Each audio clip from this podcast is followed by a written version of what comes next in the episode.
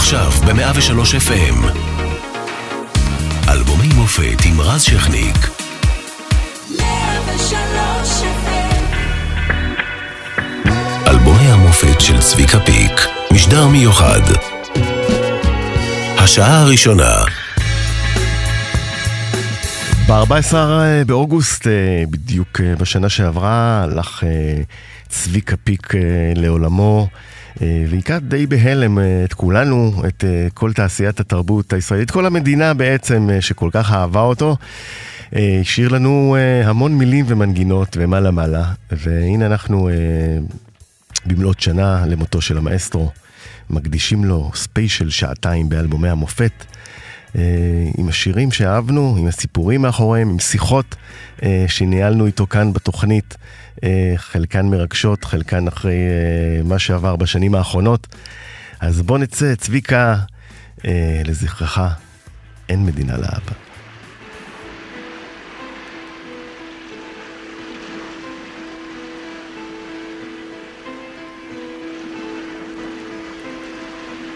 אל תגידי כן ואל תגידי לא, אל תחפשי את הסוף. הענן בוכה, אל הים שוחה, יש אונייה על החוף. אונייה קטנה וארץ ישנה, לנו שם באופק מחכה.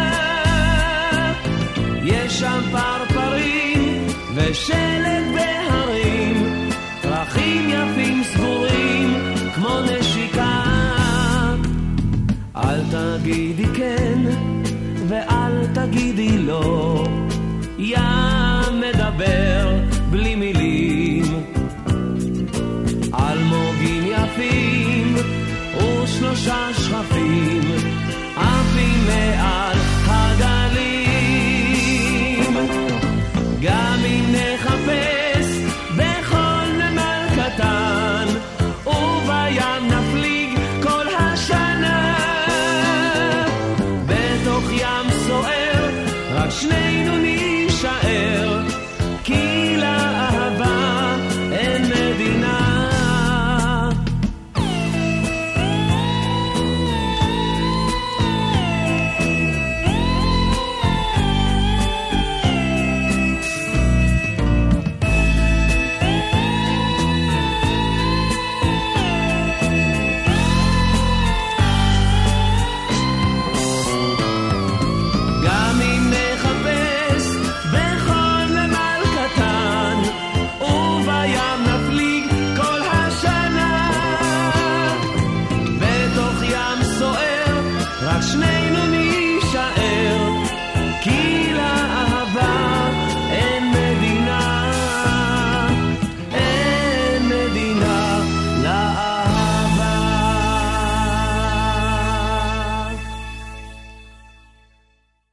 הערב אנחנו עם הנער צביקה פיק על אלבום הבכורה מ-1972.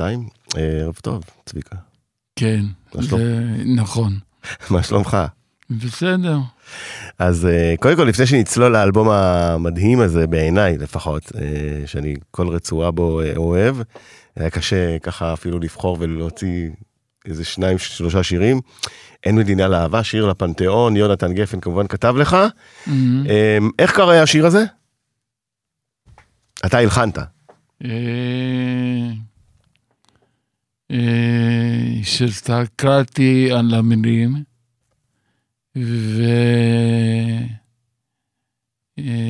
איך פה הכרת את יונתן? איך פגשת אותו? היה מזמן. רציתי לכתוב איתו ביחד, והוא שמח, והמנגינה יצאה תוך כמה דקות, ואהבתי את השיר, וזהו. לא משהו מיוחד. אם אני אוהב את השיר הזה, אני מקליט אותו, ורץ איתו קדימה.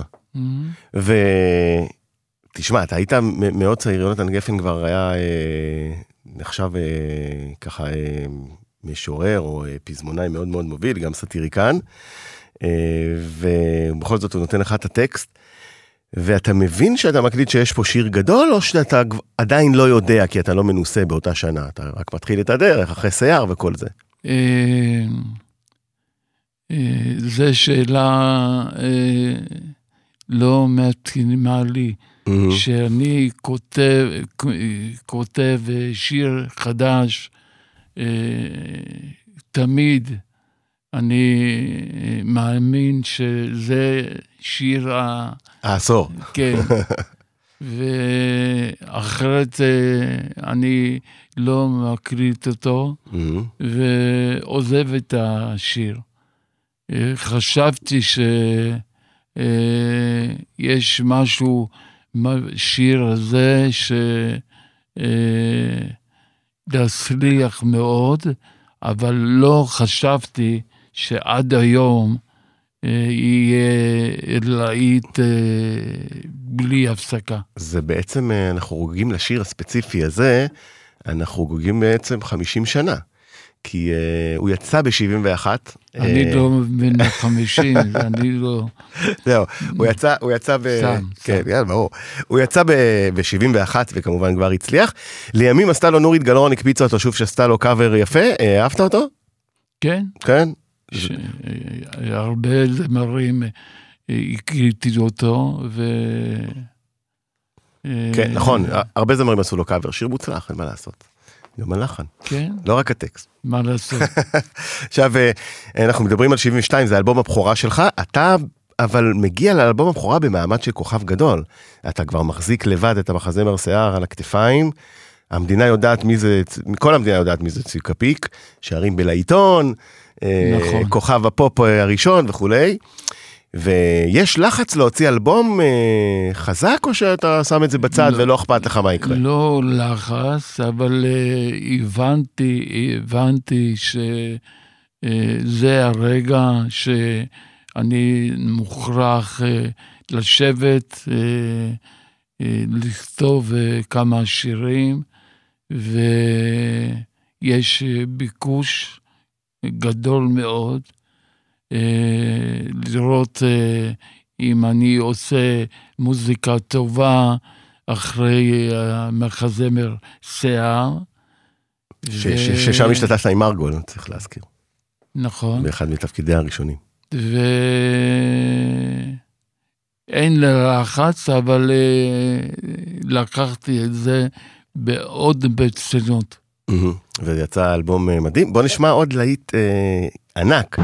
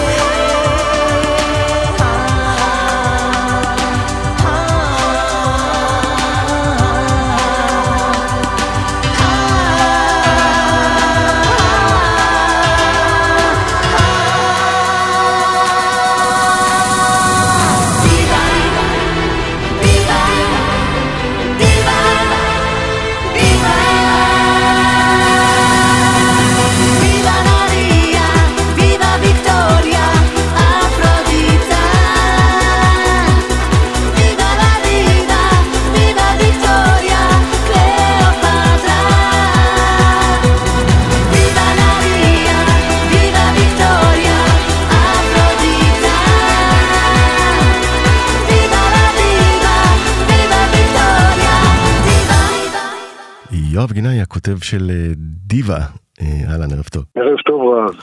יקירי, מה שלומך קודם כל? בסדר, אתה יודע, באישי בסדר, בכללי פחות, אבל כולנו חיים ככה לדעתי. יש לי משפט דומה, אני בסדר, המדינה לא משהו. אבל זה העניין. אני אומר משהו יותר חמור, אתה יודע, אני אומר בין השיטין, כלומר בין שיט לשיט. בואי. תשמע, היו לך המון שעות צביקה פיק, וגם חלקנו ביחד את חלקן, ושנה אחרי, איפה הוא חסר בנוף שלנו, בנוף הישראלי? כי זה מעניין, אתה יודע, אנחנו התרגלנו אליו עם השנים, עם כל מה שעבר, אתה יודע, עליות וירידות ודמויות, ופתאום שנה בלעדיו, ומעניין אותי ככה מהנקודת מבט שלך, איפה הוא חסר לך? תראה, מבחינתי הוא מאוד מאוד חסר כדמות מאוד מאוד מיוחדת שלא הייתה כמוה ולא תהיה אחריה. הצבעוניות הזאת, המוזיקליות הבלתי ניתנת לתיאור מבחינת גאונות, האופן שבו הוא הסתכל על החיים, על הדמות שלו האיקונית שיצרה כאן צבע מאוד מאוד מעניין, בולט ואחר בתרבות הפופולרית שלנו. כך שהוא באמת חסר, הדמות שלו חסרה, לי באופן אישי, השיחות איתו, ההודעות. הוא הצחיק אותי תמיד, כן, גם ההודעות, גם הוא הצחיק אותי, שמת עכשיו את, שמעתי את אין מדינה לאהבה, כן, לפני דיבה. שהוא אמר, לפני דיבה, הרבה לפני דיבה, אני זוכר שהוא אמר לי, יואבי, תסביר לי את השיר הזה, אני לא כל כך מבין אותו. אז אין מדינה לאהבה, גם לפלסטינאים אין מדינה, נו אז מה? הוא היה לו הומור משובח. עכשיו, אתה יודע, במהלך השנה הזאת, וגם כשצביקה הלך לעולמו, הרבה מאיתנו, או כתבו לפחות עלינו, אנשי התקשורת, היום אתם מקבלים אותו, היום אתם כבר אומרים שהוא היה גדול, אבל פעם אתם לא הייתם ככה, אני אישית מכחיש את זה, כי אתה יודע שגם אתה וגם אני הענקנו לצביקה במה בחייו, מתי שרק רצה, לפחות נכון, תקן אותי, ומאוד גם, כנראה שמדובר כנראה על הדור שלפנינו, זאת התחושה שלי, זה דור שקידש, בצדק אגב, דמויות כמו אריק איינשטיין, וחבורת לול, ואת הרוק הישראלי, והכל טוב ויפה, אבל כל מה שלא היה זה, הוא רמס, הוא הדיר, הוא יצר משהו שהוא לא, כאילו הוא לא קיים.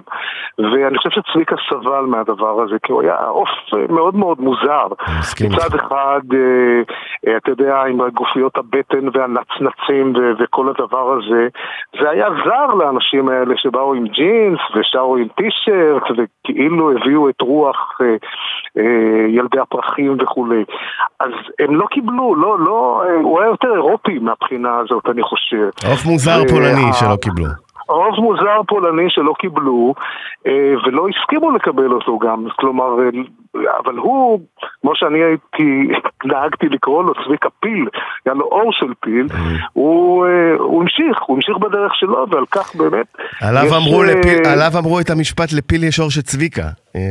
נגמר. נדמה לי שעשיתי פה פרפרזה על אולמרט עם משפט אחר, אבל לא משנה. נכון, לא חשוב, אבל בכל אופן הוא היה באמת סוג של אייקון שלא הסכימו לקבל אותו, כי הוא בעצם בעט בכל אותם מערכים שאותם אנשי מדיה ולקשורת ניסו לתתח. עכשיו, שמענו עכשיו את דיווה שכתבת, דיברנו על ההודעות שצביקה שחס, הגאווה שלו בשיר ובסיקור של השיר בעולם היה משהו בלתי ניתן באמת להתירה. בלתי ניתן לתפיסה. אין לינק שהוא לא היה מעביר שנכתב משהו על דיווה בעולם, והוא כל כך היה גאה בזה. אני חושב שהחיבור איתך גם הרים אותו לתעודה הבינלאומית שהוא כל כך רצה, שלא הייתה קודם לפני דיווה. בעצם דיווה זה השיר הכי מצליח של צביקה פיק בעולם בכל הזמנים, אין על זה עוררין. ללא ספק. אני אגיד לך, הקשר, ברגע שאני פניתי אליו, והסיפור ידוע, בניגוד לאנשי דנה אינטרנשיונל, שלא האמינו ולא רצו לשתף פעולה אחרי, אני לא יכולה בלעדיך, בגלל כל מיני סכסוכים שהיו שם, כספיים, ואני תקשתי עליו, כי אמרתי שרק הוא באמת יכול להתחבר לדנה, וביחד נוכל להביא את הדבר הזה, המאוד מאוד מיוחד. ומעבר לעניין הבינלאומי, שהיה מאוד מאוד חשוב לו, הצביקה בתקופה הזאת היה בשפל המדרגה, נכון. עד ביבה. נכון, נכון, הוא ניסה לעשות דיבה הרימה לצביקה את הקריירה לכיוון שהוא בכלל לא, אולי הוא חלם, אבל לא חשב שזה יקרה כל כך מה. בדיוק, וקראו לו באמת הדברים הכי חשובים בקריירה שלו, אם זה מרילו המחזמר אחר כך, אם זה באמת ההכרה בעולם. דיבה מצליח עד היום, באמת בצורה בלתי רגילה, הפך, כמו שאני אומר, השיר הזה הוא גדול מסך חלקיו, כלומר הוא הפך להיות סוג של סמל והמנון וכזה.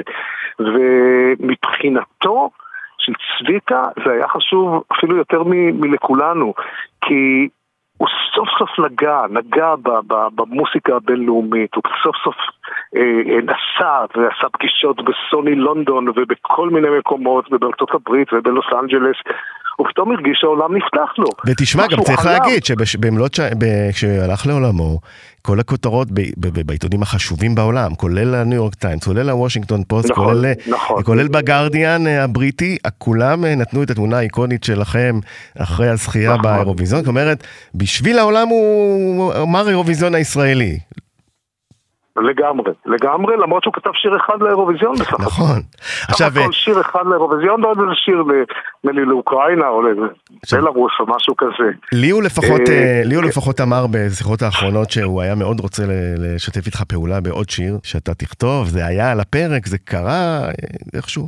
כן, זה קרה, כתבתי לו טקסט שבעצם מדבר עליו, טקסט מאוד יפה שמדבר על איך החיים בעצם משחקים בך ומורידים אותך ומעלים אותך וכל הדבר הזה, ואני יודע שהטקסט הזה שכב לו על הפסנתר, והוא לא הצליח להגיע להלחין בכלל, לצערי הרב, פשוט לא היה מסוגל. אני דיברתי אחר כך עם אנשים מאוד קרובים שליוו אותו, והם הסבירו לי שהוא ניסה אבל הוא לא הצליח, וזו הייתה טרגדיה איומה, כי ברגע שצביקה, ואני יודע את זה, לא הצליח לכתוב ולהלחין, הוא בעצם מת בתוכו. כן, ותכנן הופעות שלא יצאו אל הפועל. נכון, נכון. תשמע, אנחנו עוד מעט הולכים לשמוע את הלב ששרה מאיה בוסקילה, רציתי גם שאלה האחרונה, צביקה בעצם הלחין להרבה מאוד זמרים, וכולם מצאו את הגישה אליו. כאחד שעבד איתו, מה היה מיוחד בעבודה שלו, בלחן שדיבר לכל כך הרבה אנשים, ועם זאת, הצליח לשמור תמיד על הצביקה פיקיות שלו. זאת אומרת, לא יצא מהעבודה, לא חיכה אחרים, תמיד הוא היה הוא. זה לזכותו. אני חושב שזו הייתה הגאוניות, אני אגיד זה שוב, אני חושב שזאת הייתה הגאוניות הגדולה שלו, באמת ליצור לחנים ומלודיות שמצליחות לגעת בלב, לא יעזור, כמעט כל לחן שלו יש בו איזה ריגוש, יש בו איזה משהו נורא נורא מיוחד, שטביעות האצבע שלו, המוזיקליות, הן כמובן צביקה.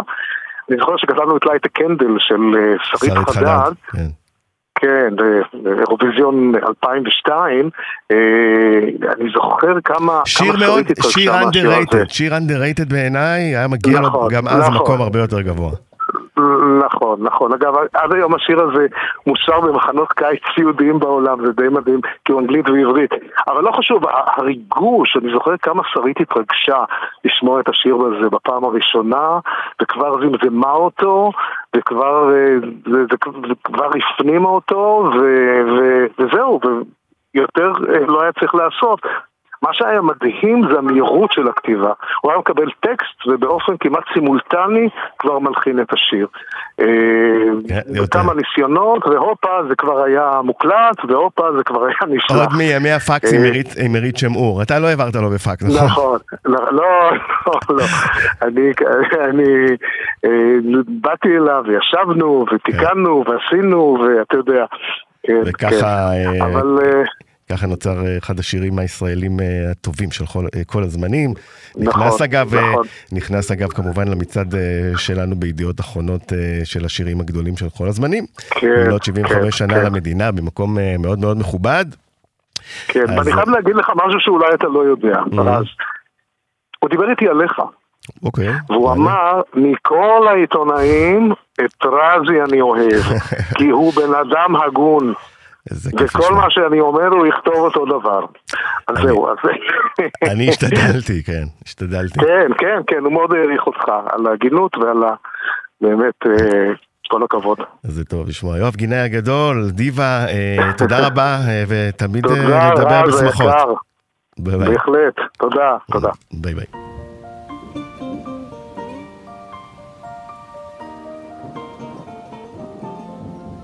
כשהגשם יורד ודופק בחלון, צעצוע וכבד וקשה לי לישון, כשבחוץ סערה אז הלב שוב שואל, וקשה לי נורא אז אני שוב בוכה ונזכרת בך בחיוך במבט ואני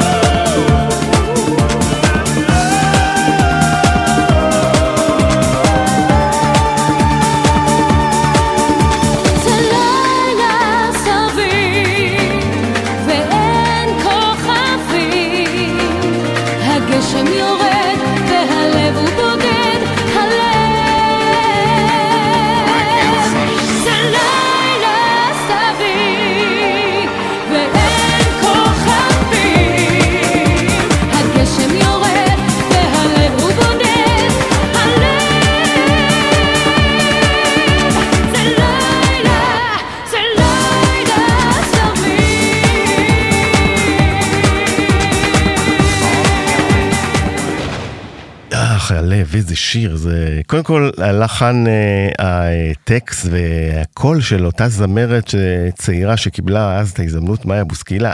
אני זוכר את השיר הזה יוצא בזמן אמת עם צביקה הנרגש שאומר לי, רזי, יש לי להיט מטורף, והוא צדק. מאיה, מה שלומך? מה העניינים? את יודעת, בסדר, המדינה פחות, אנחנו משתדלים להיות בסדר, ואני רואה גם שאת בסדר ומופיעה ומצליחה. כן, אני בסדר, זה עדיין כועסת על אותם דברים. נכון, ואנחנו בתוכנית, זה ספיישל לזכרו של צביקה באלבומי המופת, ואני זוכר, לפחות משיחות איתו, כמה הפגישה הזאת איתך, בנקודה הזאת של הקריירה שלו, הייתה מאוד מאוד חשובה לו. כן, אני חושבת שאני וצביקה זה משהו שאני לא חושבת שהיה לו לפני, ובטח גם לא לי. אני חושבת שלמרות כל כל הדברים סביבו, וכן יש לומר, וכן יש להדגיש, אני כן כועסת על הסרט הזה שעשו עליו מאוד מאוד מאוד. ב-Yes דוקו. וואו, זה ממש, קודם כל זה בושה למי שעשה את זה. למה אבל? למה את חושבת ככה? כי יש המון דברים לא נכונים. המון דברים לא נכונים. אני יכולה להגיד לך שאיתי צביקה תמיד היה אדיב, נעים, מצחיק, עוזר, רגיש מאוד למי שלא ידע. אדם מאוד רגיש, מאוד רגיש. רגיש לילדים, רגיש להבלות. את הכרת אותו מקרוב בפן האישי, ואת אומרת, רבותיי, הסרט עושה לו עוול בפן הזה. לא רק עוול, אני חושבת, תראה, אני חושבת שגם, בואו, בינינו חלס, בן אדם כאילו, בן אדם נפטר. מה אתם עושים סרט כזה? כאילו, למה? זה שאלות שצריך לפנות ליוצרים, ואנחנו אולי גם באמת נפנה אליהם, ויש משהו במה שאת אומרת, אני גם קראתי כל מיני ביקורות על סרט שצביקה מוצג באור לא טוב, אבל אני חושב שאצלנו לפחות, תסכימי לפחות בתחנה שלנו, הוא קיבל את הבמה הראויה מאוד תמיד, ותמיד היה אהוב. לגמרי, והוא גם נורא נורא. ואני זוכר מה היה שהוא אמר לי באותה שנים, הוא אמר לי, יש משפטים שלו שאני זוכר, כי בגלל הלחן המתנגן של הכל, אמר לי, תשמע, יש הרבה זמרות שפגשתי באורך השנים, כזאתי עוד לא פגשתי. זאת אומרת, הוא הבין את הפוטנציאל מהפגישה הראשונה. כן, כן. האמת היא שצביקה, אנשים לא יודעים, אבל צביקה הכיר אותי שאני הייתי עובדת בפנסקוק, היינו עובדות אני ושירי מימון ועוד זמרים ש... מה זה הפאנצ'ליין שהיה? הפאנסקוק, פאנסקוק זה באלת, היה כזה כמו פאנס'ליין, והוא היה מגיע לשם, הוא ודודו טופז, חולון ברכה ועוד כמה. ויום אחד הוא ניגש אליי, אחרי ההופעה שלי, והוא אמר לי יהיה לך דיסק, אני אתן לך שיר. חשבתי שהוא צוחק. חשבתי שהוא צוחק, אבל הוא לא ידע על מי הוא נפל. ואני בדיוק הייתי ככה ממש בשלהי היציאה שלי מתוך כל הלהקות חתונות והכל, ורציתי ממש... כן, אנחנו מדברים על תחילת שנות ה-2000 בעצם, לפני 20 שנה. 2004. כן. 2003, ולא מצאתי אותו והתחלתי לאסוף שירים וכבר הכל היה כמעט מוכן, ואז פשוט הוא ואז הלכתי ודפקתי לו בדלת ככה ברמת השרון. כן. יפה. והאמת שהוא קיבל אותי באהבה גדולה, אבל אני חושבת שהוא פשוט לא היה לו כל כך סבלנות באותה תקופה, אז הוא פשוט הוציא לי שיר שהוא כתב מלפני 12 שנים, כאילו 12 שנה, הוא פשוט הוציא את זה מהמגירה. אני לא בטוחה שהוא בכלל חשב שיש איזשהו להיט. והשאר הוא היסטוריה, אבל אתה יודע, זה היה הלב, כמובן. הקשר בינינו, של אורך השנים, אתה יודע, הוא נמצא בכל שבילי הקריירה שלי. וזהו, ויום אחד באח הגדול, את כמה, אני זוכר, ויש פתאום ברקע את השיר החדש שלך שהוא כתב, נשמתי. נכון. וכבר אז, ואנחנו הולכים לשמוע אותו אגב עוד מעט. נכון, אני בכלל לא רציתי לשיר אגב. זהו, אז אני זוכר שיש סיפור סביב זה, כן. מה זה המילה נשמתי? מה, תגידי, זה נורמלי, זה לא עברית. אז תראי היום כמה יש בשירים נשמתי ונשמה? בדיוק, ואז זה לא היה, ולא הסכמת לזה, אז הוא שתק כזה, הוא היה מאחורי הפסנתר, הוא אמר לי, מה היה? תהי יפה ותשאירי. היום זה לא היה עובר המשפט הזה, אבל כשזה בא מצביקה אפשר... כן, לא, מישהו היה צריך להכיר, מישהו באמת הכיר אותו, הבין שהכל נעשה באמת בהומור אני מאוד אהבתי אותו. גם אנחנו, אז הנה אנחנו שומעים את נשפתי, מאיה בוסקילה, תודה רבה, ובהצלחה להשתמע, ביי ביי.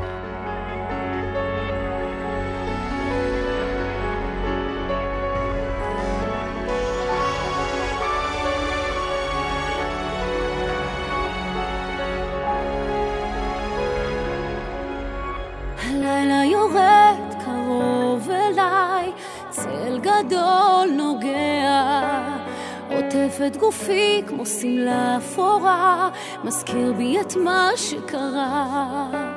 חצית אותי, דמותי השלמה, אין לי רגע שקט.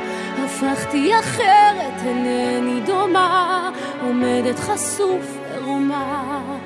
אתה עזבת אותי ואני אותך הרבה יותר מדי. אתה אהבת אותי לפעמים אולי הרבה יותר מדי. נשמתי, אני לא יודעת מה הייתי, אם לא היית לא הייתי אני ואותי. אם אתה עכשיו שומע אותי, נשמתי, אני לא יודעת מה הייתי, אם לא היית לא הייתי אני ואותי. אם אתה עכשיו שומע אותי, חזור אליי.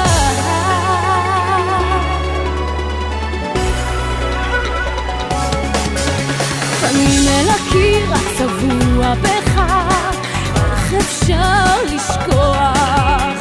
הבית הרק מתמלא בי עכשיו, לא רוצה לברוח. אתה עזבת אותי ואני אותך הרבה יותר מדי. אתה אהבת אותי לפעמים אולי הרבה יותר מדי.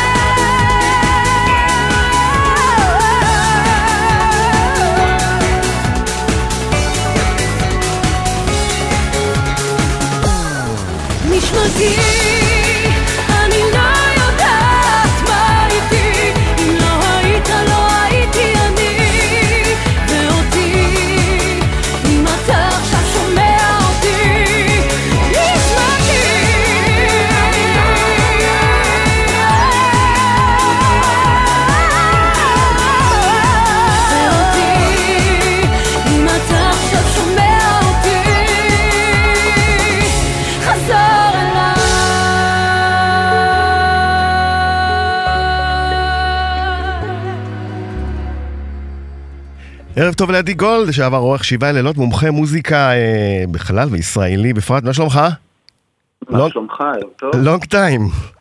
כן, כן. טוב, טוב, אם לא בא עם זה, אז ברדיופוני, זה לא.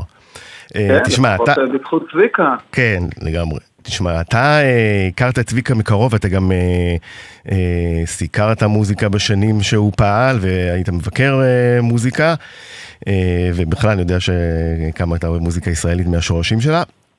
ומה שמעניין אותי בהסתכלות שלך על צביקה זה מתי בעצם הוא הפך לסוג של, אתה יודע, היה גם נגיד באבולוציה של להקת אבא, התביישנו ששמענו אותם, ואחר כך אמרנו, הם באמת טובים. כן, שואל באמת שאלת מפתח לגביו, כי צריך לזכור שצביקה פיק בזמן אמיתי, בשנים האלה שהוא זכה לזמר שנה, 5 פעמים רצוף, אם אני לא טועה. כן, בשנות ה-70, אם נאסף תשרי. כן, כן, כן, כן, כן. השנה אחר שנה הוציא לעיתים ועוד לעיתים, ואלבומים, וספר שסוג של הקדים את זמנו, מלאך חוצתן. באמת קראו איתו דברים מדהימים כאישיות פופ. מצד שני, המבקרים בעזו לו. הפעם הזה בין אהבת הקהל, בין היותו אליל בסדר גודל שלא נראה קודם לכן בארץ, והבוז שהמבקרים חשו כלפיו וביטאו ושלחו היה עצום, באמת. אני חושב שהדברים השתנו. ואיפה בא הבוז? מה? כי קוטנר בגלי צהל נתן רק רוק, ורק אריק איינשטיין ושלום חנוך זה טוב, והצביק הזה המוזיקה הרעה והרדודה? כן, בדיוק. אני חושב שבעצם צביקה פיק העז לעשות את הדבר הזה שמעט מאוד אומנים ישראלים עשו בתקופה ההיא, והיום בעצם הפך להיות איזה מין מצרך מבוקש. הנושא הזה של פופ בעברית לא היה כזה כמעט, לא היה כזה שנעשה טוב כמעט, וצביקה פיק עשה אותו מצוין בשנות ה-70, באמת הרפרטואר המדהים שלו, זה לא שאתה מדבר רק על שיר אחד או שניים, היכולת שלו לקחת שירי משוררים ולהכניס אותם לתוך מבנה של שיר קצר, שיר פופ, זה דבר נדיר, וזה בא כמובן בשילוב הופעה מאוד מוחצנת, הרעיונות המסוימים שהוא נתן, היעירות המסוימת שבעצם התייחסו אליה כסופר ארוגנטיות שהגיעה אלינו מהוליווד או משהו כזה, אבל בעצם הגיעה מאיזה סוג של פולניה שעשתה עריקה, כן, שעשתה הגירה לישראל, ובסופו של דבר קיבלנו דמות מאוד מאוד מאוד יוצאת דופן. שאני חושב שמה שקרה באיזשהו שלב, כשהלעיתים התחילו ללכת פחות, וצביקה ניסה ללכת לפי איזשהו קונספט מוטווה, עכשיו אני כמו גרי ניומן, אני אעשה מוזיקה אלקטרונית, או עכשיו אני אוציא תקליט משירי חוליו איגלסיה. או פתאום כותב ליורם גאון את אלף נשיקות, שזה בכלל ישראלי כזה שלא קשור אליו כל כך. אז אתה יודע, תחשוב על זה, מה יותר נלעג בצביקה פיק מוציא תקליט משירי חוליו איגלסיה. בדיעבד זה באמת נשמע כמו אירוע שלא קרה מעולם בתולדות המוזיקה הישראלית, אבל וואלה, זה קרה, וזה גם נכשל בחנויות, זה לא הצליח, אף אחד לא הלך בעצם לקנות את האלבום הזה, ואז צביקה נעלם למשך שנים, וחזר רק בקאמבק עם נושא המגבעת, שגם היה סוג של קטע, סוג של מין קלט, מין כזה דחקה. כן, דחקה ישראלית לתל אביב, וגם הצליחה לעשות סיבוב קצר ברחבי הארץ. אז אפילו שם בחיבור לתל אביביות האיכותית, נקרא לזה ככה, עדיין לא נוצרה הערכה כלפיו? אני חושב אז התחילו לגלות מחדש את הרפרטואר הישן שלו, אבל שוב, בריל טיים, ובאמת הבחורה של הערב הזה הייתה במועדון, אתה יודע, שהוא היה הדבר הכי חם, אליזבת, בזמן אמיתי בתל אביב, הכל ביחד פתאום התחבר, אבל עוד פעם, היה איזה סוג של לעג כלפיו, לא היה רק המקום הזה שבו, וואו, איזה שירים יפים צביקה פיק כתב, איזה שירים יפים צביקה פיק ביצע. אני חושב שרק בשנים האחרונות המעגל הזה באמת נסגר עד הסוף. זאת אומרת, יכול להיות שזה בגלל גם האמפתיה המובנת שקרתה בעקבות האירוע המוחי שהוא עבר? אולי, יכול להיות שזה קרה בגלל הזמן שעבר, ויכול להיות שזה קרה כי אין מה לעשות, תמיד כשעוברים השנים אז פתאום דברים נראים לנו יותר נוצצים ופחות משנים, אתה יודע, את הפרופורציות המסוימות שהן היו שם אז. אתה יודע, באמת, היה מין איזה סוג של תופעת אנטי. תחשוב ברווח הזה שבין אריק איינשטיין ללהקות הצבאיות, מי היה אז בעצם שעשה את הדברים האלה? מי היה איזה להתאפר, להתנהל ככה על הבמה, לכתוב שירים כאלה, אתה יודע, לנענע את התחת על הבמה, לא להכחיש שהוא יוצא עם מלא בחורות וחורך את המדינה. באמת, זה בעצם הביא קצת את אמריקה לפה לפני שבכלל ידענו. אני חושב שהרבה יותר מקצת, אני חושב שזה היה באמת איזה מין החלאה שלא ידענו איך לאכול אותה. הוא ראה את עצמו, כמו שאתה יודע, ודיברנו לא מה, הוא ראה את עצמו כאלדון ג'ון הישראלי, זאת אומרת, זו הייתה הדמות, ולשם הוא חיבן כל הזמן. אגב, גם ברגעים שהצליח פחות, הוא מבחינתו היה אלטון ג'ון, גם ברגעים שאף אחד לא חשק בו, שלא הזמינו הופעות, שלא הזמינו ממנו שירים, הוא היה האומן הישראלי הגדול מכולם בעיניו. ואתה יודע, יכול להיות שבמידה מסוימת מהזווית שלו, הוא לא במטעה, אתה יודע, כשאתה שומע את השירים שלו שנכתבו לפני 20, 30, 40 שנה. ללא ספק הוא הדבר הכי... ללא ספק הוא גם הדבר הכי קרוב שהיה לאלטון ג'ון, גם בשיתוף פעולה שלו עם מירית, שדומה לשיתוף פעולה של אלטון עם ברני טאופין. נכון. זה מאוד מזכיר...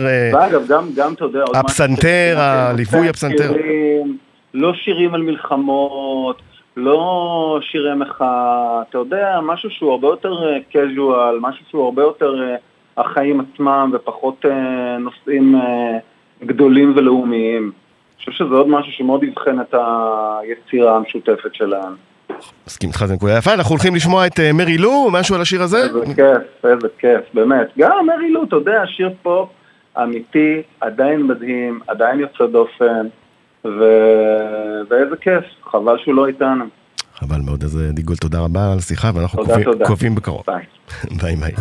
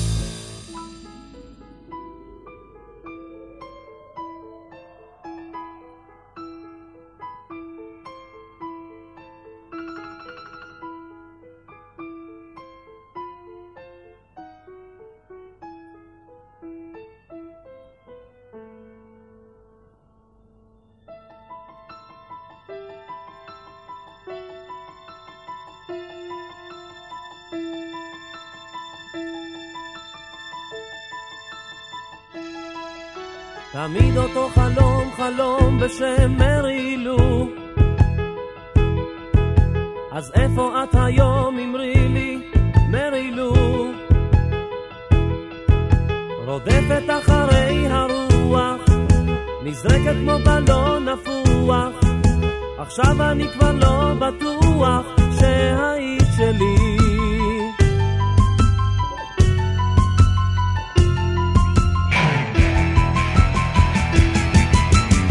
ואי ירוק ירוק בים מרידו מזיכרון רחוק מתוק וחם מרידו ראינו ילדים של שמש ורוח מלטפת חרש טיפסנו על עצי הרגש כמו פרחי הבר כמו בובה עבותי מסתובבת עד שוסן זהב כוכבת מרידו מול אורות עוזבים היא מתברברת במקום רחוק היא שוב זוהרת פעמי אולי תהיה אחרת מרידו מרידו תמיד אותו חלום חלום בשם מרידו אז איפה את היום אמרי לי מרידו צוללת ועולה במים רצית לשרוד עד השמיים אולי גם בשם ביתיים מרידו שלי כמו בובה עבותי מסתובבת על סוסי זהב היא שוב רוכבת פעמי אולי תהיה כוכבת מרידו מול אורות עוזבים היא מתפרפרת במקום רחוב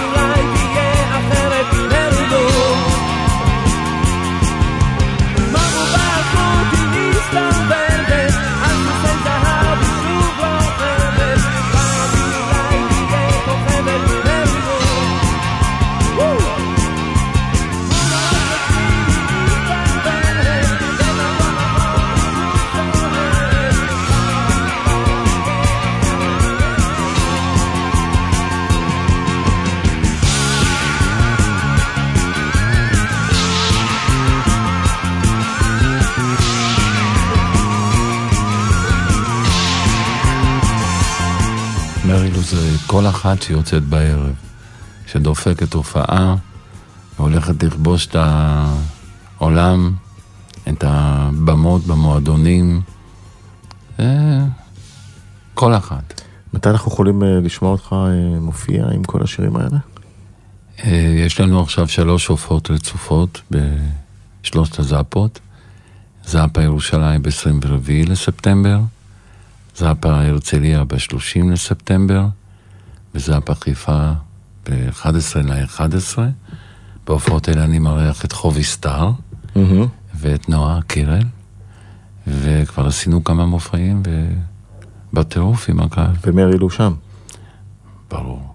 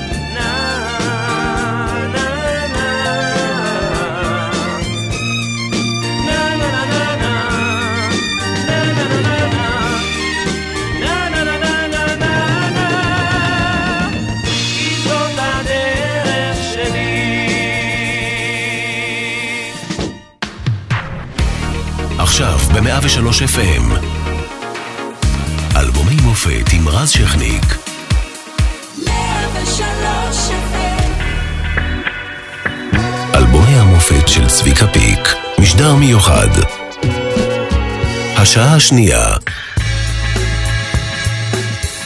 103 FM, אלבומי המופת, מפיקה מאירה פרץ, אחראי לשידור בני שאולסקי, על הדיגיטל שאני רומנו, אנחנו משדרים גם ברדיו 104.5 צפון, בכל הזמן גם באתר ובאפליקציה של 103.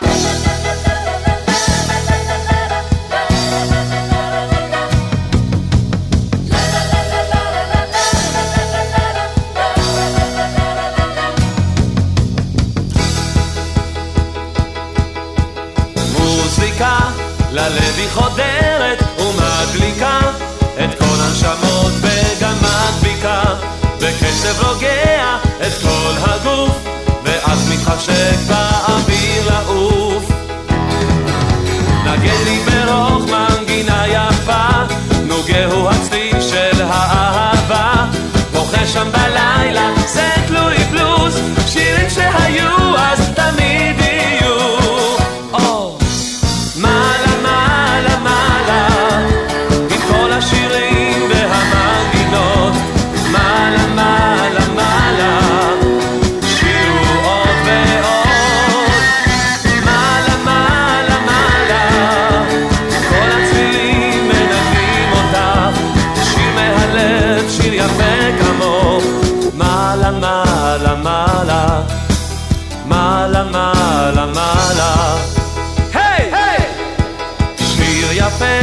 חלום צועני מהפוכית הפה גיטרה באופק כל הרפה בכיס הקסופון מדבר אליי ימי האתמול יחזרו אולי נגנו לי בעצב הכינורות תיקעו בחליל ובחצוצרות הכו בטובים צהובים חולות הריבי תזמורת הלבבות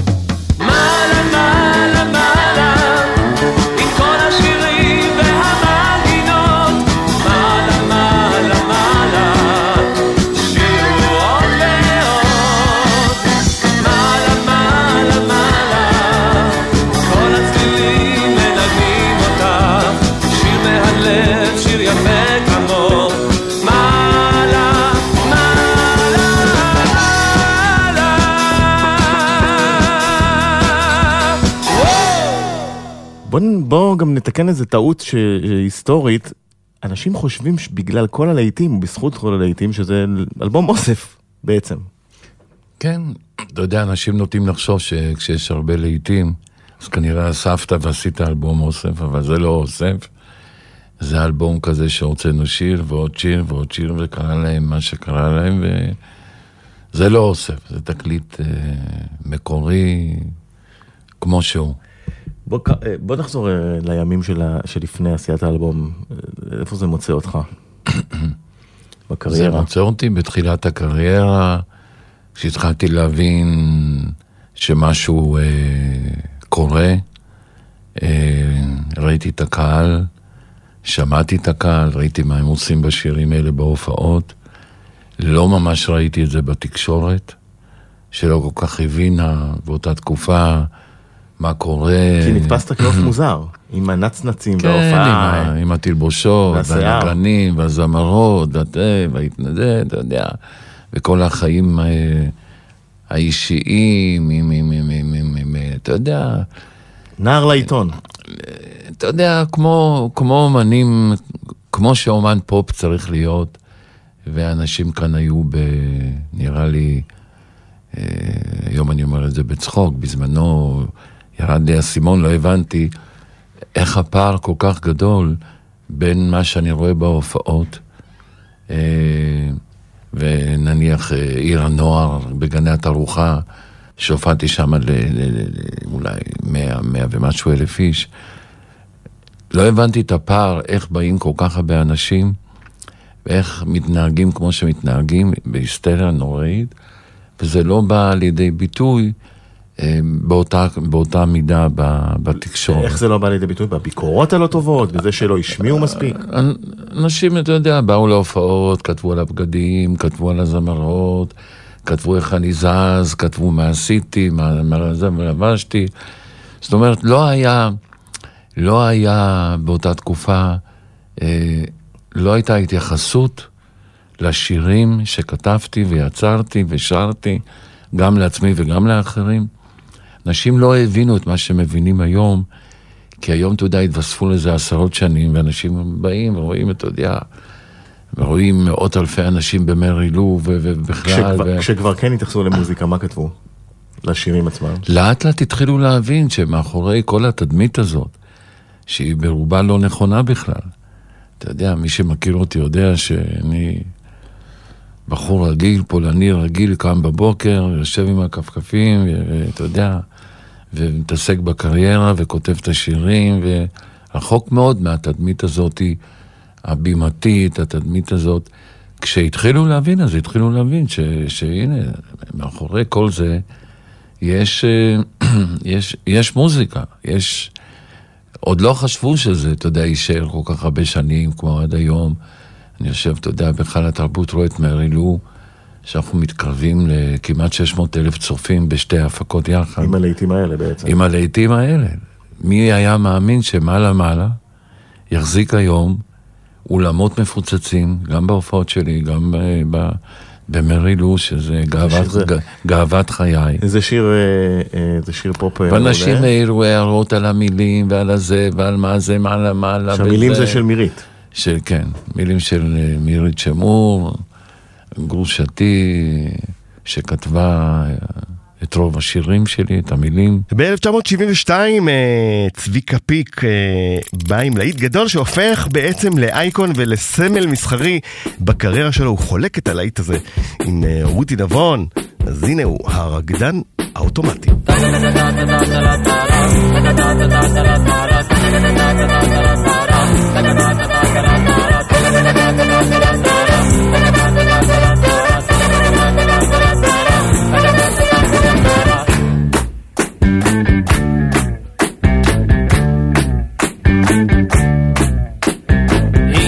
שומע את המנגינה, מתחבר כמו אוטומט לזרם, בגופו רוקע על האדמה, הוא נמצא עכשיו בתוך הקצב. למה סטריאופוני עוד כחול אדום, תנו לו לדבר עם הרגליים, כל המיקרופונים כאן על הבמה, זהו הרקדן האוטומטי.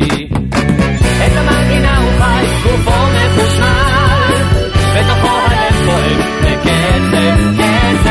עוד ריקוד אחד ודי, נפסק החשמל, הרקדן נשאר דומה כמו אבן.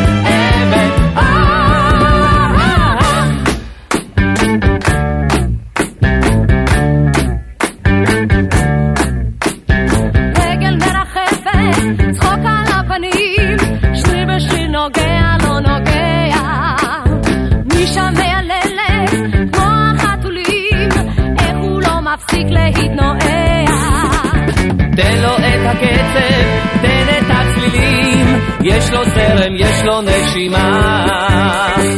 רואה בגיטרו, פזים על הבא, והרוק והנשמה את המנגינה ובאז גופו מחושמל ודובו הלב קוראים בקצב קצב עוד ניגוד אחד ודאז נפסק החשמל הרקה נשאר דומה כמו אבן אבן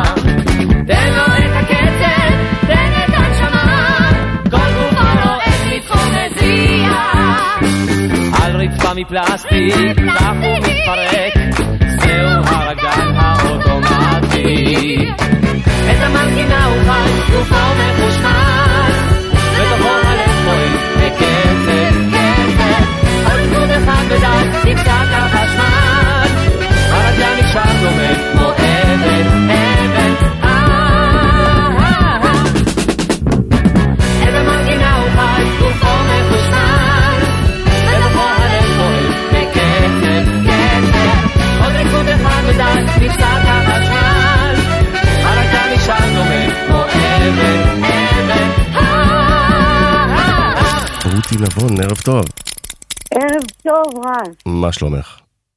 היו ימים יותר טובים, נו. צביקה פיק, זכרונו לברכה, שבעצם יצר איתך שני לעיתים עצומים. נכון. ספרי לנו איך נוצר הקשר ביניכם. היה לי אמרגנה, ואז הד ארצי, קיבלתי מהד ארצי אוקיי לעשות תקליט. כן. וזה היה בזמנו... בשבילנו דבר גדול שעד ארצי, ברגע שעד ארצי לוקח אומן.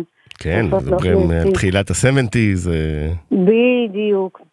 ואז שמעתי את צביקה פיק, וצביקה פיק שמע אותי, ואני לא זוכרת איך נפגשנו, דרך משרדי המרגנות, אני חושבת, אבל כשנפגשנו מיד התאהבנו, היה בינינו קליק, וכימיה לא רגילה, גם מבחינה מוזיקלית, גם מבחינת האישיות, והיינו, בזמני האולפן, זאת הייתה חגיגה, זה לא רק את ההקלטה המקצועית. ואיך בעצם הגיע אלייך בין האצבעות, הטקסט והלחן? מירית שם אור, שכתבה לו את המילים, ובין האצבעות היה כבר מוכן, כתוב בשבילי, הוא כתב לי את השיר הזה, במיוחד, ומירית שמעור הכינה איתה מילים, וככה זה הגיע אליי, זה כאילו, זה משמיים, ברגע שפוגשים אנשים המתאימים, אז זה בא. וצביקה גם החמיא לך, אמר שהוא חיפש זמרת שלא תיאמן ומצא אותך, דואט שעשית איתו והפך גם כמובן לחש של צביקה, רקדן האוטומטי, מילים מירית שמעור, והפך עם השנים לאייקון של צביקה. הוא אמר פה באולפן, הרקדן האוטומטי זה בעצם אני, גם אני. זה קרה אחרי בין האצבעות. נכון. הייתה כימיה באולפן, ועשינו מלא דברים, יצרנו, כי אתה יודע, אתה מקבל שיר, אז אתה מקבל אותו, אתה יודע, 1, 2, 3, 4. אבל כשאתה מתחיל לשמוע את ההרמוניה, אז נוצרים עוד דברים, וזה עושה את זה... אני עושה את זה... ואיך הוא הציע לך את הדואט בעצם? הוא בא, אמר רותי, אני רוצה שתשאירי איתי? בטח, הוא אמר לי רותי, תקשיבי, אני כתבתי שיר לתקליט שלי, ואני כתבתי לשנינו דואט, היה לנו גם קול מאוד דומה, נקבה זכר, כן? הייתה לנו ויברציה מאוד דומה, וגם סגנון השירה, אני הייתי יותר R&B, אבל מאוד הבנתי את הרוק שלו, וזה היה, פשוט התאים כמו יד לכפפה, אתה מבין? אז הרקדן האוטומטי, אחרי בין האצבעות, זה כבר היה piece of cake, כמו שאומרים. כן, וזה... זה ממש זרם, ולך תדע, אתה לא יודע אם זה יהיה להיט או לא להיט, אבל זה כבר 50 שנה להיט. זה 50 שנה להיט? 50 שנה להיט, ובאמת בזכות החיבור הזה המעולה ביניכם, וכמובן הלחן של צביקה והמילים של מירית. נכון, ואל תשכח את מירית שמעו, ברור, הייתה הכוח מאחוריו עם כל השירים שלו. לגמרי, מירית שמעור יוצרת ענקית, תיבדל לחיים ארוכים. אז רותי נבון, תודה רבה רבה על השיחה. תודה רבה.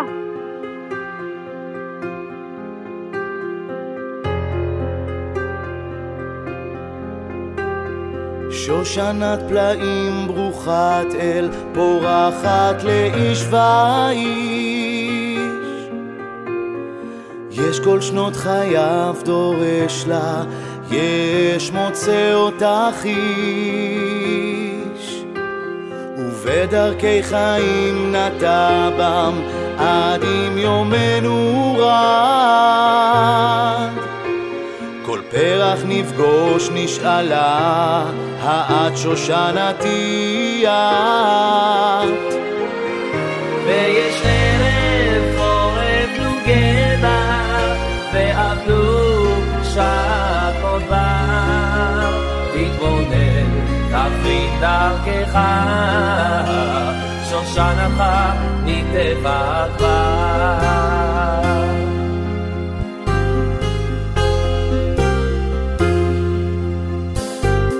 אשרי האיש שנמצאה לו, ובשעתו כתב זאת, ואוי לו לאיש לא הכיר בה, בדרכי חייו הוא.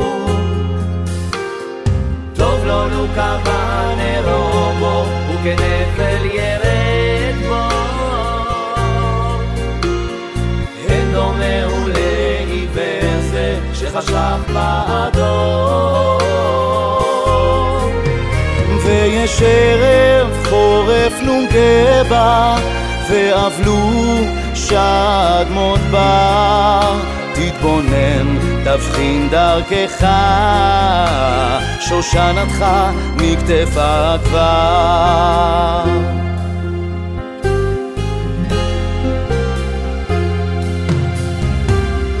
נה נה נה נה נה נה נה נה נה נה נה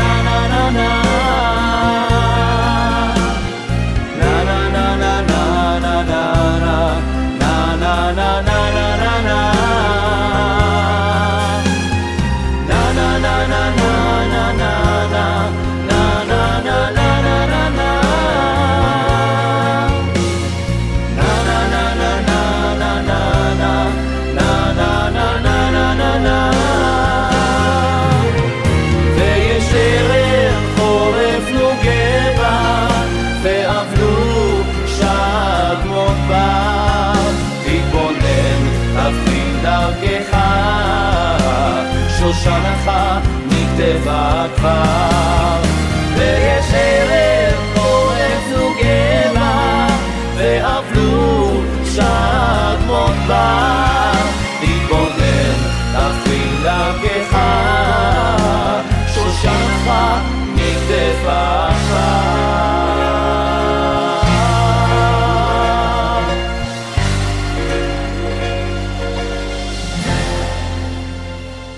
ניקי גולדשטיין, ערב טוב. ערב טוב, רז, מה שלומך?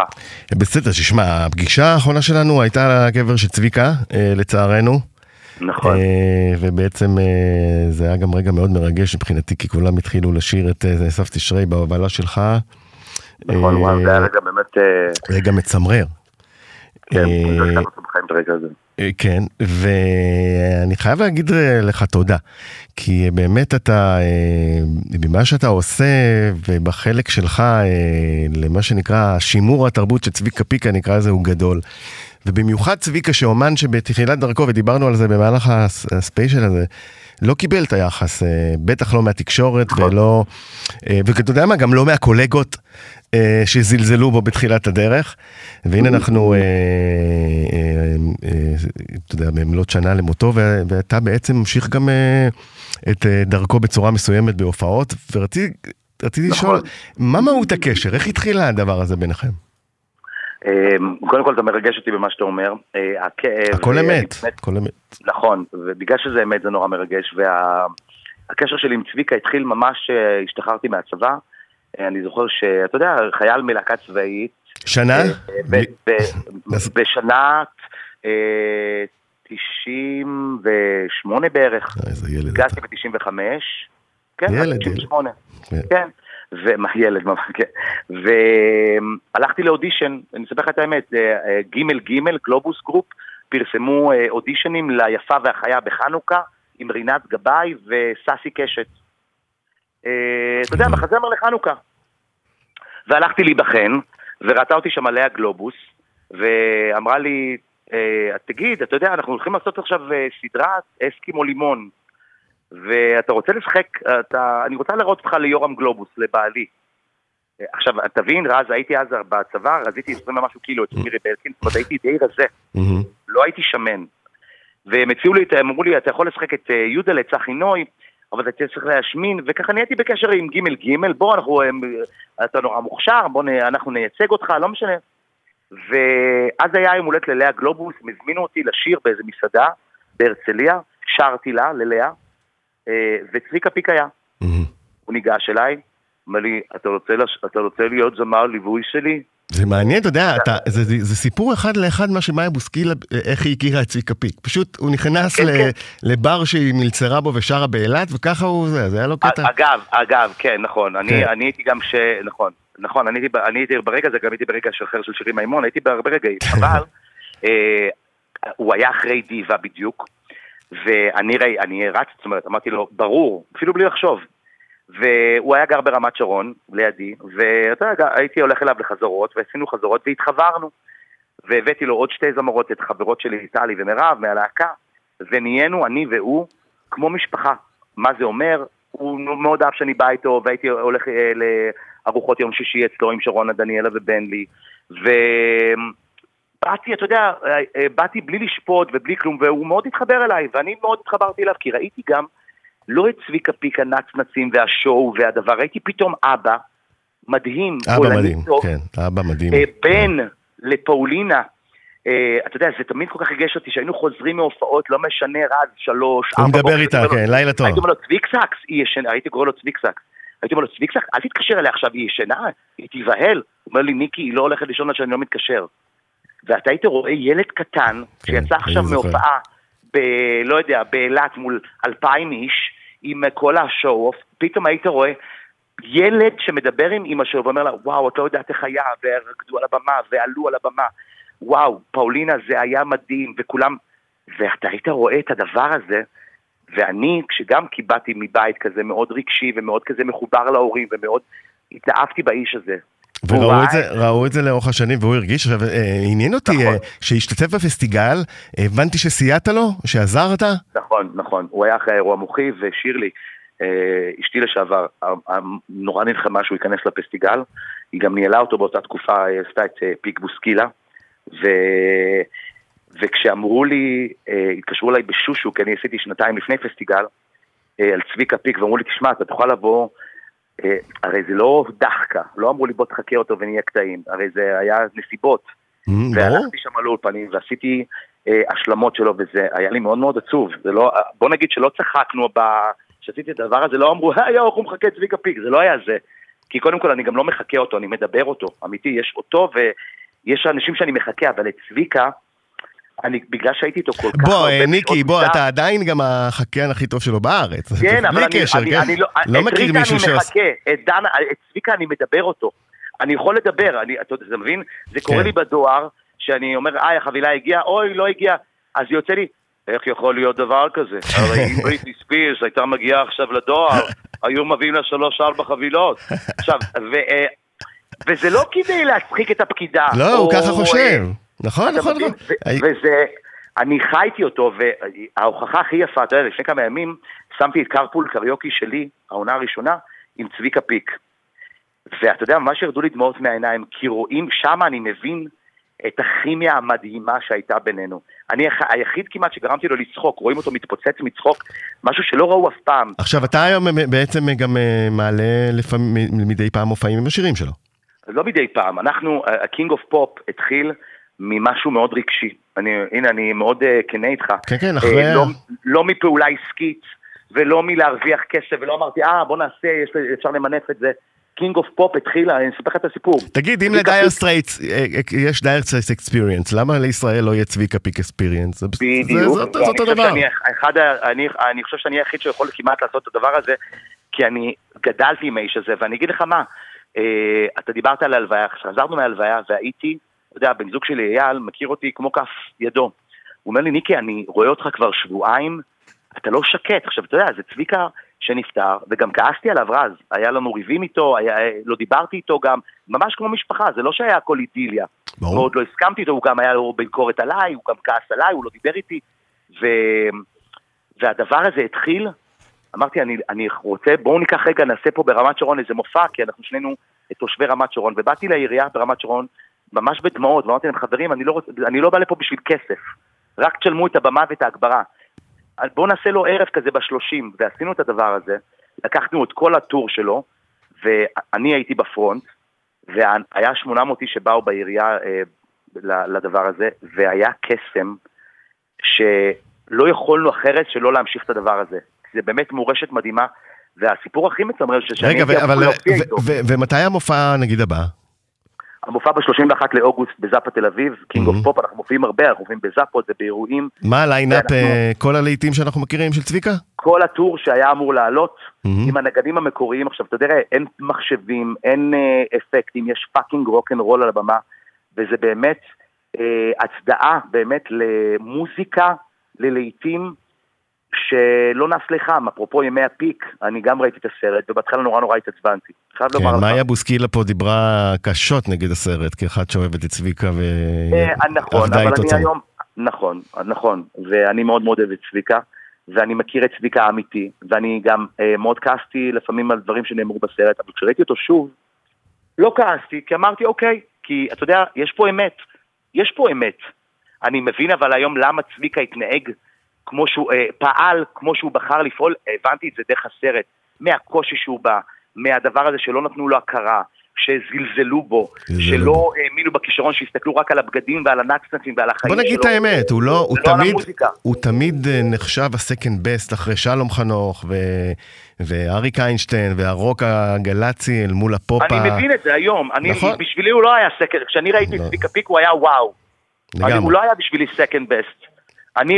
ואני אגיד לך עוד משהו, אני לא מהז'אנר של אריק איינשטיין, שלום חנוך, אני יותר מהז'אנר של פופ ומוזיקה מחול, וכל מה שצביקה תמיד אהב, את המלודיות הגדולות האלה, ואת השואו-אוף הגדול מהחיים, עם החול הזה, עם האפקט, עם הניצוצות של חול.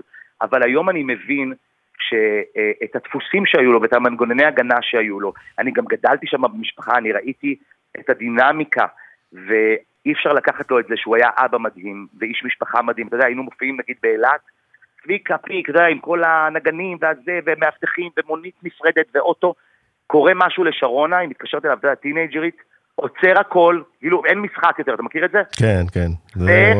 ונהיה אימא פולניה, היסטרית, ולא משחרר עד שהילד לא מסתדר.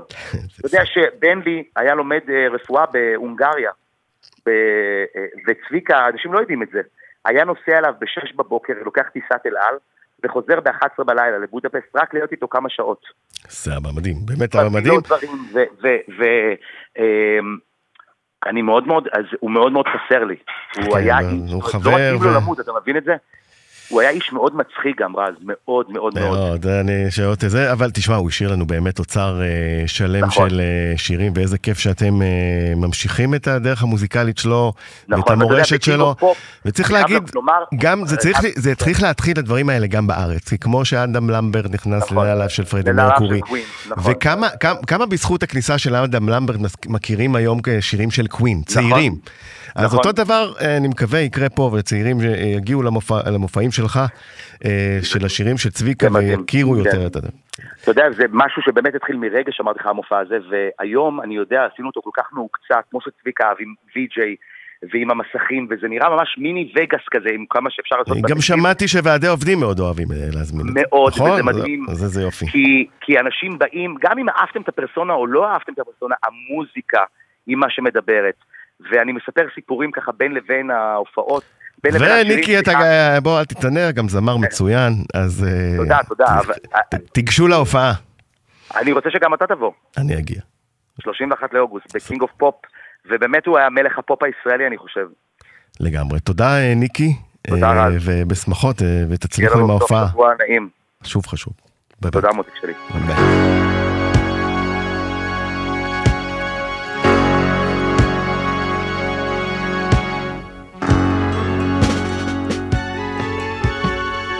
מת אב ומת אלול ומת חומם גם נאסף תשרי ומת אימם רק נשארה גחלת עמומה של אהבת הקיץ הקדומה של אהבת הקיץ הקדומה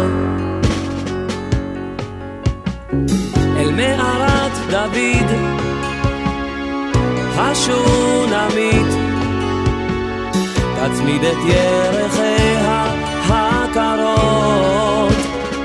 אל חום האבנים שעל קברו אל חום האבנים שעל קברו מת אב ומת אלול ומת חומם גם נאסר תשרי ומת אימם רק נשארה גחלת עמומה של אהבת הקיץ הקדומה.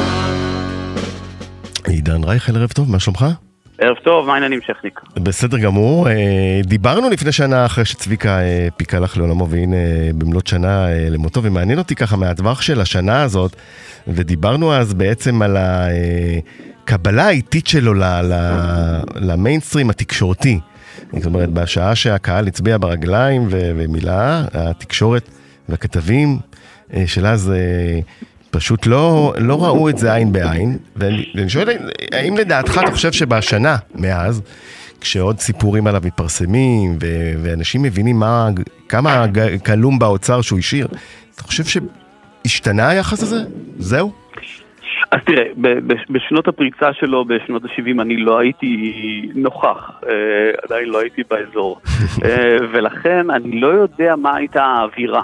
אני יכול לדמיין, שבאותה תקופה, אתה יודע, שעדיין הייתה רק מעבר מאיזושהי שמרנות כזאת מאוד מעונבת למשהו שפתאום תנועה היפית כזאת, מ-60s או 70s כזאת. אז אני מעריך שפתאום הגיע מישהו שמביא המון סקסיות לבמה, שמביא את השיער הארוך, שמביא את הפופ המעוקצה, המלוטש, האמריקאי. בדיוק, וגם הבריטי. הוא מביא את הכל לסינתסייזרים והכל אחרי משהו שאתה יודע, שהוא לא בפער גדול, לא במרחק רב מיצירות של סשה ארגוב. אז זה היה מאוד מאוד שונה, ואני חושב שבגלל זה האיש הזה היה מאוד מאוד אמיץ. קודם כל השירים שלו הם תמיד, אתה יודע, כשאתה חוזר לשירים ומנגן אותם על פסנתר, גם מת אב ומת אלול. כן, וזהו, אנחנו בדיוק לפני, בטח הקשבת לשיר אפריך, ומעניין אותי כמוזיקאי, למה אתה חושב שהשיר הזה למשל כל כך מוצלח? מה עובד שם? זה פשוט שיר טוב. אם היינו יודעים את הקסם, אז היינו כותבים 10 כאלה ביום. זה פשוט שיר טוב. פשוט שיר שמבחינתי שירים שהם שירים מעולים, הם שירים שגם כשאתה מוריד מהם את כל ההפקה, את כל העיבוד ואת הכל, ואתה מנגן איתם ומנגן אותם עם אקורדיון במרכאות בשירה בציבור, הם עדיין שירים מעולים. מצד שני, יבואו מישהו יגיד put a ring on it של ביונס, שאתה לא יכול לנגן אותו עם אקורדיון ושירה בציבור, נכון? זה גם שיר מעולה. ולכן כל התיאוריות שאנחנו נגיד על שירים מעולים, בסוף של דבר, שירים שבסוף התיאוריות קורסות, גם מישהו אחר היה יכול להאמר שיש לי סיכוי של אביתר בנאי אולי פלופ, ופתאום זה שיר אדיר, וזה שיר, אתה יודע, אי אפשר לדעת. נכון. אי אפשר... מעניין אותי, החיבור שלך, אני לפחות רואה אותו, החיבור שלך, אם אני מסתכל על צביקה פיק, שניכם, בעצם כיוצרים, אתה גם כותב, והוא בדרך כלל רק הלחין, אבל באתם מפסנתר. זאת אומרת, זה ראייה אחרת, נכון? בעבודה על מוזיקה, זה קצת שונה, כשכפסנתרן מביא את עצמו, כי הוא צריך להביא עוד דברים שלמשל, אתה יודע, יוצרים אחרים ומלחינים אחרים אולי לא. תראה, מצד אחד הפסנתר יש בו את כל התחומים, את כל תחום הבאס והליווי. עד כמה הוא היה פסנתרן טוב באוזן שלך, צביקה? אני לא זוכר אותו כפסנתרן מעולה, אתה יודע, זה לא פסנתרן ברמות, זה בטח לא ארתור רובינשטיין ברמה הקלאסית, או לא משבן שלנו, וזה גם לא ברמות של אלטון ג'ון, ברמה של הסוכר הסגנון הזה של הבורגי ווגי, או בכלל, זה לא מהמקום הזה, אבל לפעמים לא צריך הרבה, גם אנטוניו קרלוס ג'ובים, לא ניגן הרבה, אבל את מה שהוא עשה, הוא עשה הכי טוב. יש סרט של ספייק לי, ואז הם יושבים שם כמה חבר'ה ככה אפרו-אמריקאים, אומרים, מה לארי ברד, הוא רק יודע לקלוע משלוש. ואז אחד מהם אומר, כן, נכון, אבל זה כל מה שהוא צריך. זה כנראה כל מה שהוא צריך. לארי ברד היה גם שחקן הגנה מעולה, ורימאונדר מעולה, אבל הכוונה שם, כאילו, אז אחד מהם אומר, זה כל מה שהוא צריך. אז צביקה פיק בסופו של דבר, כל מה שהוא היה צריך, זה לשבת על הפסנתר, לכתוב את השירים המעולים שהוא הביא לנו, השירים המרגשים, שירי המסיבות, כן, אנחנו עוד מעט נשמע את נאסף תשרי, וגם כאן שהיא בעיניי, אתה יודע, יצירת רוק ממש פרוגרסיבית, שאם היית שם אותו ברדיו של BBC, ושר באנגלית לא היו מבדילים לדעתי, זאת אומרת, אתה יכול לשים as is, לתרגם את נאסף תשרי, שבעיניי לפחות זה עבודת ההלחנה הכי יפה של צביקה פיק, בכל הקריירה, ואנחנו נלך לשמוע אותו, ובעצם... כאן הוא גם אני חושב קצת מתחבר למה שאתה עושה, כי הוא לוקח שירי משוררים שלא, שזה לא היה מקובל, משוררים השארת לאי רוזנבלום ולהקה צבאית, אתה לא יכול להתעסק עם זה, עם משוררים ישראלים, מקסימום שלמה ארצי גם בחצות יותר מאוחר, אתה יודע, עשה את זה בתחילת שנות ה-80, אבל צביקה כבר בא בתחילת שנות ה-70, ואתה עושה את זה עם מוזיקת עולם, והחיבור הזה בין משוררים ישראלים לבין הפופ, זה הברקה שלו. זה לגמרי, הוא היה פורץ דרך גם בתעוזה שלו, שלפעמים אתה תוהה אם זאת חוצפה של צעירים ומתחילים, או שזה האיש. במקרה של צביקה, אני מאמר שזה האיש. אוקיי. עידן רייכל, מה קורה היום? ראיתי שיש עוד הרכב בעצם, ככה. אני בעצם בימים האלה מופיע גם הופעות פסנתר, שאני מאוד אוהב אותם ככה, זה בעצם אני שר עם הקהל, זה הופעות פסנתר, מה שנקרא רייכל פסנתר שירים, ואני מופיע כל הזמן. ויש פרלמנט. יש את הרכב של הפרלמנט. זה מעניין אותי, זה חדש יחסית. כן, הפרלמנט זה בעצם כל מיני, אתה יודע, יש מקומות שהפרויקט הוא כל כך גדול, שזה 15 איש על הבמה ו20 אנשי צוות, והבמות הן נורא גדולות, ולפעמים אתה יודע, אתה רוצה להגיע לאיזשהו מקום של מקומות יותר קטנים, של 1,000 איש, 1,500 איש, שלא חייבים לבוא ל-4,000-5,000, 6,000 איש. ואז ביקשו מאיתנו ליצור איזשהו... כל מיני מקומות, מועצות אזוריות, עיריות, ביקשו מיני מקומות שצריך יותר קטנים. האם יש לך איזשהו הרכב קטן? אז מה תשמעו? יש לי את הפרלמנט הזה, כמו פרלמנט שאנשים יושבים ביום שישי לקפה.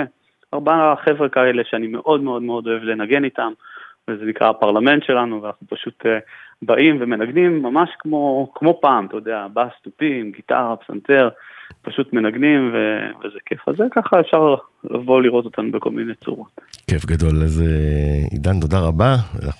תודה רבה. ובמילה אחת אחרונה, אתה יודע, אני חושב שהאימפקט הגדול של צביקה פיק, הוא עצם העובדה ששנה אחרי, אנחנו היינו, אתה עושה ספיישל כזה. אתה יודע, וזה לא נשכח, וזה נשאר תמיד. תודה רבה על השיחה הזאת. להתראות. ביי ביי.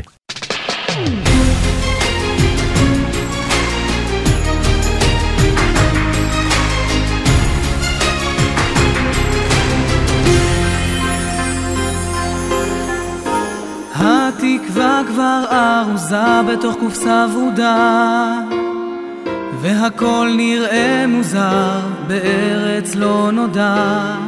הגלגל שוב מסתובב מעל מסך עשן, והאור המהבהב זוהר עליי עכשיו. לפעמים חלומות מתגשמים, לפעמים כשהלב עוד עמים, לפעמים בליל קיץ חמים,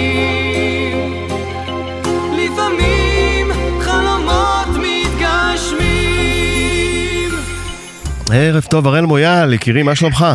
היי רז, מה קורה? בסדר גמור, אנחנו בספיישל כאמור לזכרו של צביקה פיק, שנה למותו, ואתה הכרת אותו מקרוב, לא רק שהכרת אותו מקרוב, גם קיבלת ממנו לפחות, אתה יודע, לפי שיחות איתו, את מה שהוא ראה כאחד השירים הכי טובים שלו, לפעמים חלומות מתגשמים. שיר האודישנים בעצם של כוכב נולד, אחרי שאתה זכית בעונה השנייה, ואתה בא ומכיר את צביקה. איזה בן אדם אתה פוגש?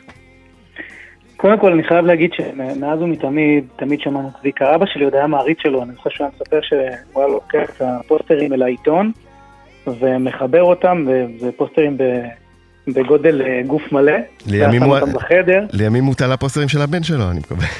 כן, לא, האמת שכשאירחתי את צביקה אני לא ראיתי את אבא שלי מתרגש ככה, בכל אופן, כאילו באף הופעה שלי. הייתה איזו הופעה שהערכתי את צביקה, והוא התארח אצלי ואני התארחתי אצלו, ואבא שלי היה פשוט מרוגש כמו ילד. אז כאילו צביקה זה מהבית, מהשירים, אני מכיר את כל השירים של צביקה, אני עדיין שומע. ואז הוא בא עם שיר כמו לפעמים חלומות מתגשמים, שאתה פותח, מה הרגשה פתאום לקבל מהאליל הגדול, להיט ענק בעצם? וואו, קודם כל זה היה מרגש מאוד. אני זוכר את הרגע שהוא השמיע לי את השיר, זה היה בבית שלו שם, בפסנתר למטה, ויש לו משהו בלחנים שאי אפשר להסביר. היה לו איזשהו קסם, שזה שיר שאתה שומע, ומשמיעה ראשונה אתה קולט את השיר, ואתה כבר יכול לשיר את זה איתו. אני זוכר שכל כך התרגשתי, כי זה גם היה שיר של אחרי הזכייה, וזה היה אמור להיות השיר שלי, ואחרי זה הפך להיות שיר של שלושת הפיינליסטים. כן, עם סקאט ועדי כהן. נכון, אני גם יכול להגיד לך שב-29 לאוגוסט אני מופיע בזאפה הרצליה ואני שר ומקדיש את חלומות מתגשמים אחרי ששנים לא שרתי אותו, מקדיש אותו לצביקה פיק. איזה יופי, באמת? כן, ואני אשמח גם שתגיע. איזה כיף.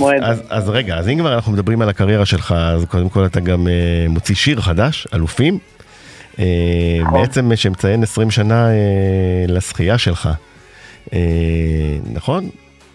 כן, כן, זה שיר שיצא השבוע, שיר שאני מקבל עליו המון המון תגובות, שיר שגם ככה בהקשר של צביקה יש לו הרבה סאונדים שדווקא הזכירו לי את הדברים. צביקה תמיד הקדים את עצמו מבחינה מוזיקלית. כן, בעצם 19 שנה, נכון, זה היה 2004, אז נכון, 19 שנה, ומעניין אותי ככה מבחינתך 20 שנה אחרי, ואתה רואה את חלומות מתגשמים. עכשיו, צביקה שאני, אתה יודע, ששמיע לי את השיר, אמרתי לו, צביקה זה שיר לאירוויזיון. לגמרי. ואחרי שהוא יצא ונהיה להיט גדול, הוא אמר לי, תשמע, חבל שלא לקחתי אותו לאירוויזיון, היה לוקח נאמבר 1. אמרתי לו, אבל יש לך להיט גדול, הוא אומר לי, אתה צודק. אבל עם צביקה זה כמעט כל שיר שלו, זה שיר שכל הפזמונים שלו הם הירואים כאלה, והם מנצחים, ועל כל שיר אפשר להגיד שהוא שיר אירוויזיוני של צביקה. זה נכון. עכשיו, שאלה אליך אישית, 19 שנה באמת אחרי הניצחון הגדול הזה בכוכב נולד, איך אתה היום, מה קורה, ההופעות בסדר, אתה מוציא שירים חדשים, יצא סינגל חדש, תשמע, זה לא פשוט להחזיק ככה 20 שנה במקצוע הזה מאותה נקודה. זה לא פשוט, זה נכון, בעיקר במה שקורה היום יש ריבוי של זמרים ויוצרים וכולם מוכשרים והכל, אבל ברגע שיש אהבה אמיתית למוזיקה זה מנצח את הכל. ואני רגע, משהו שקשור אליך, אני חייב רגע להזכיר, אני לא שוכח שאם כבר דיברנו על כוכב נולד, אתה לפני הגמר אמרת לי, הראל, אני מציע לך שיר, תחשוב עליו, ורצית שאני אשיר את אפר ואהבה, אתה זוכר את זה? נכון, כן, כן, כן, נכון. עד היום כל פעם שאני מדבר איתך אני זוכר את זה. נכון, אפר ואהבה זה שיר של, אתה יודע, זה שיר כל כך מרגש, לדעתי הוא חייב להיות באיזה גמר, אבל הוא לא היה. לגמרי, הוא חייב באמת להיות. אבל אתה עשית... תעשית את הזכייה שלך עם נר על החלון, נר על החלון, כן, לא פחות טוב, של יקירנו פבלו שהיה כאן. עוד שאלה אחרונה לגבי צביקה, שיר האהוב שלך שלו, חוץ מחלומות מתגשמים? אני מאוד מאוד אוהב דווקא את השירים הישנים שלו, הפחות מוכרים, את לא אני הוא האיש, את על חטא, זה שיר שלא כולם מכירים אבל אני מאוד מאוד אוהב. אז תשמע, לכבוד זה, אז לא אני הוא האיש, הוא יסגור לנו את הספיישל. איזה כיף. הראל מויאל, שיר חדש, הופעות, חלומות מתגשמים, להיט עצום שהלחין צביקה פיק. תודה רבה, ובהצלחה. תודה לך. ביי ביי. כן, אז היו שעתיים של צביקה פיק עם השיר הזה, לא אני הוא האיש, מפיקה מירה פרץ, אחראי על השידור בני שאולסקי, על הדיגיטל שני רומנו, אנחנו משודרים גם ברדיו 104.5 צפון, כל הזמן גם באתר ובאפליקציה של 103, צביקה פיק, אוהבים אותך, זה בשבילך, יהי זכרך ברוך.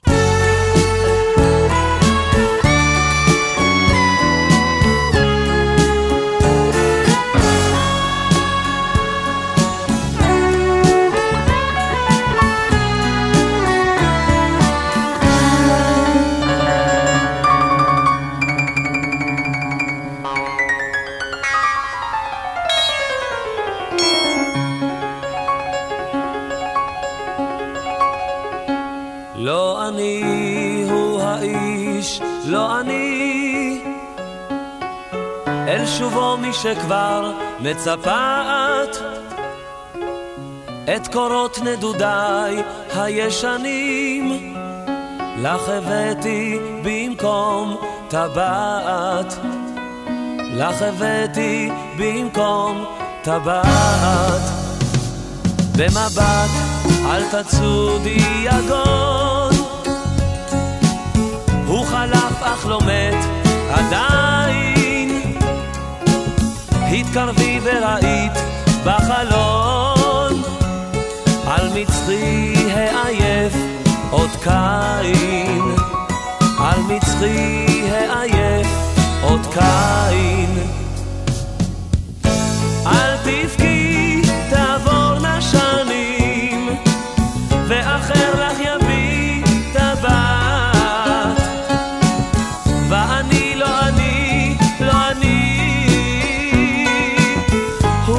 של בואו מצפעת, מה אכפת לך אני או הוא או אחר, התנבא ביער ובחצות טוב בממת הרהור, לך ירקום אגדת הסהר, לך ירקום אגדת הסהר, והשחר בשחוק את עקרה ויחרוק של מבעד לדלת, אז יופיע אחר ושירה, לך ישיר משכימה ונבדלת, לך ישיר משכימה ונבדלת, אל תבכי תעבורנה שנים ואחר לך יביא טבעת, ואני לא אני, לא אני, הוא האיש של בואו מצפעת, פם פם פם פם פם פם פם פם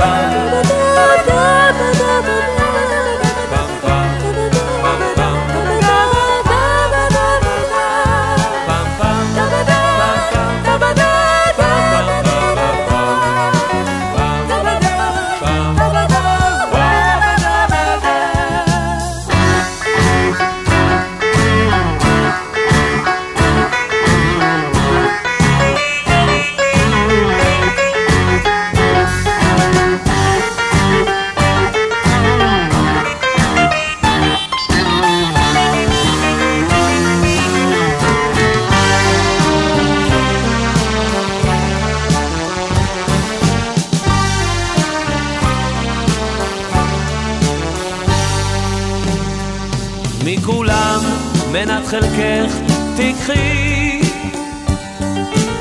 בו יגון, בו הצחוק, בו הכוח, ובמותך לא ידעו למי.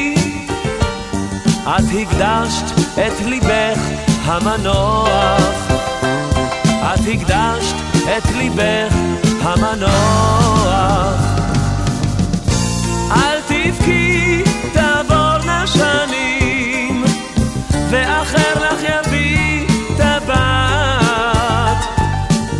ואני לא אני, לא אני, הוא האיש של בואו מצפת. אל תבכי, תעבורנה שנים, ואחר לך יביא תבת, ואני לא אני, לא אני, הוא האיש של בואו מצפת.